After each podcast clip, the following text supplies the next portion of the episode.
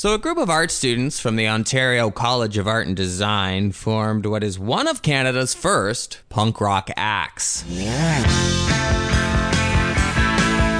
The core members being vocalist Paul Robinson, guitarist John Catto, and bassist Ian McKay. Today, we learn a little bit more about Toronto's The Diodes.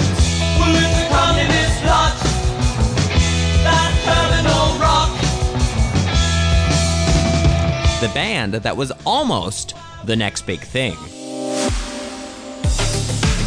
Alternative facts, real history. This is DJ BK. Media dogs with your brain to hold. Burned out mummies mumble to what you're told. Can't sleep at night, my head's full of warts. They dress me to kill, but I feel like a corpse.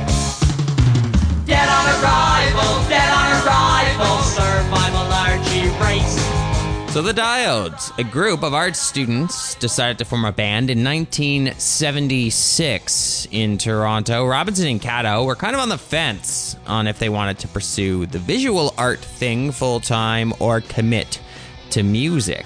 The music thing eventually won out, and the band took to the punk rock sound that was slowly forming around Queen Street West in downtown Toronto. Burn down your daddy's house.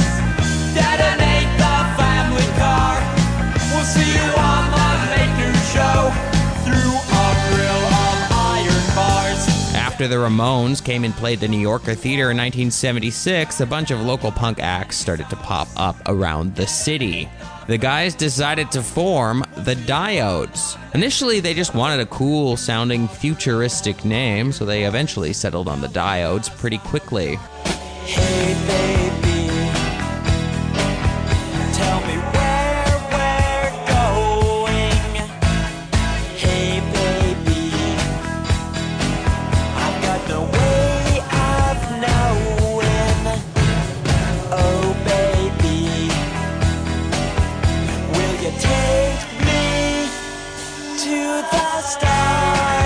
Now, none of these guys were particularly skilled at playing at first, but they quickly took to improving their skills, and pretty early on, they found themselves actually opening up for the Talking Heads, who were playing Toronto in July of 1977. Well,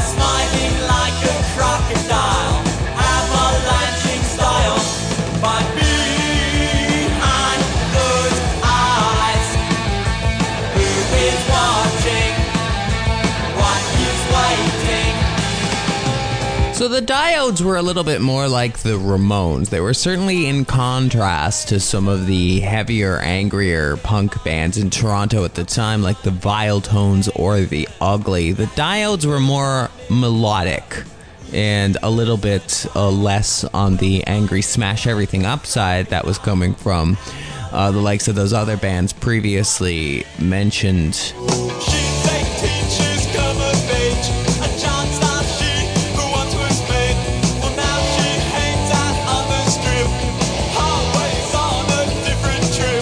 And it was because of this that there was a lot of tension between uh, bands like the Viletones and the Diodes. The Viletones, of course, uh, representing the typical anger that surrounded punk rock at the time, while the Diodes, a little bit more pop. And that, of course, created a divide both between the fan base and the bands themselves.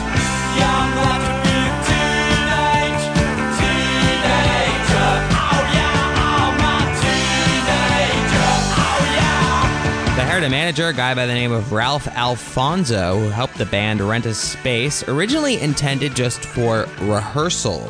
The space on Duncan Street in Toronto eventually became the first short lived all punk rock nightclub in Toronto and in Canada, going by the name Crash and Burn. Crash and Burn um, was a very peculiar club because it wasn't a club as a club per se. It was basically um, a gigantic sort of warehouse basement at, at the bottom of this industrial building uh, right next to the Honest Ed's restaurant in Toronto.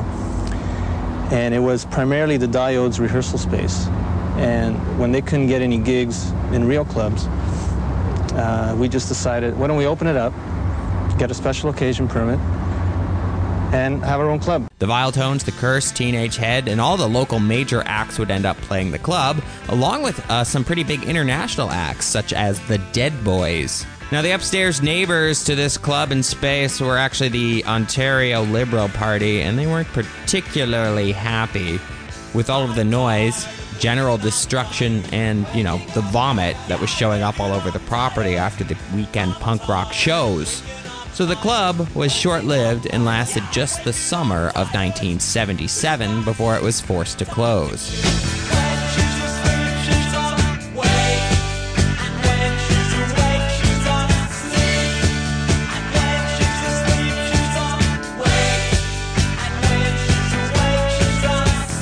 It was during this time that the group released what many consider the first punk rock record in Canada.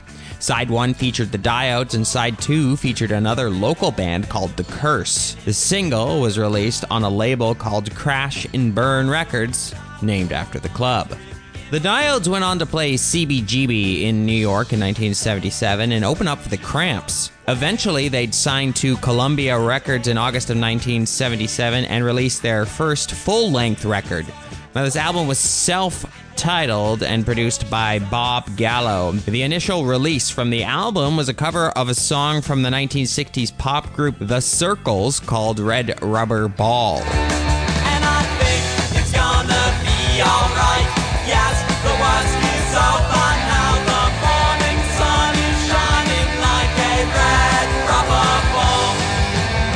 Columbia Records didn't release this album in either the US or the UK, so the Diodes weren't able to achieve widespread notoriety, despite being the first of the Canadian punk groups to sign to a major record label. In 1979, the band would release an album called Release, featuring the popular single, at least in Toronto, uh, Tired of Waking Up Tired. I'm tired of waking up tired.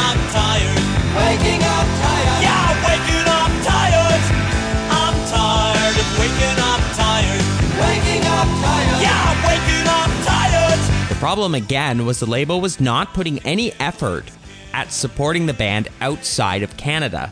Despite the fact these releases were actually showing up on shelves in American record stores, there was no official release, so nothing to gauge the actual sales. So while the band was getting a small following in various pockets around America, they didn't know it and weren't getting any money from it.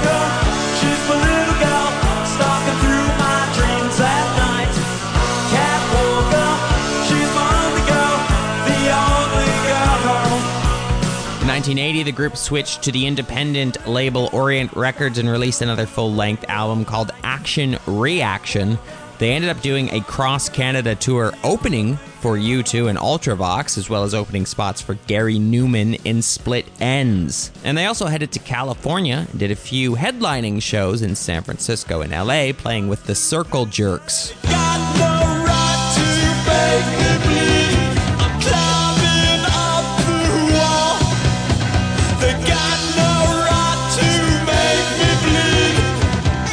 Despite several attempts to make it big out of Toronto and a few near misses, it was at this point that many of the members went their separate ways and Catto and Robinson headed off to the UK. Now, these guys are actually still around and have reunited on a few occasions over the years, including a release of a rarities disc in 2017.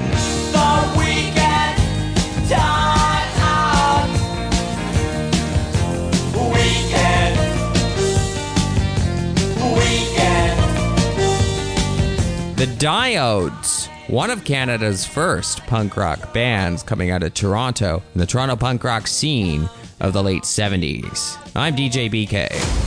This has been Alternative Facts with DJ BK.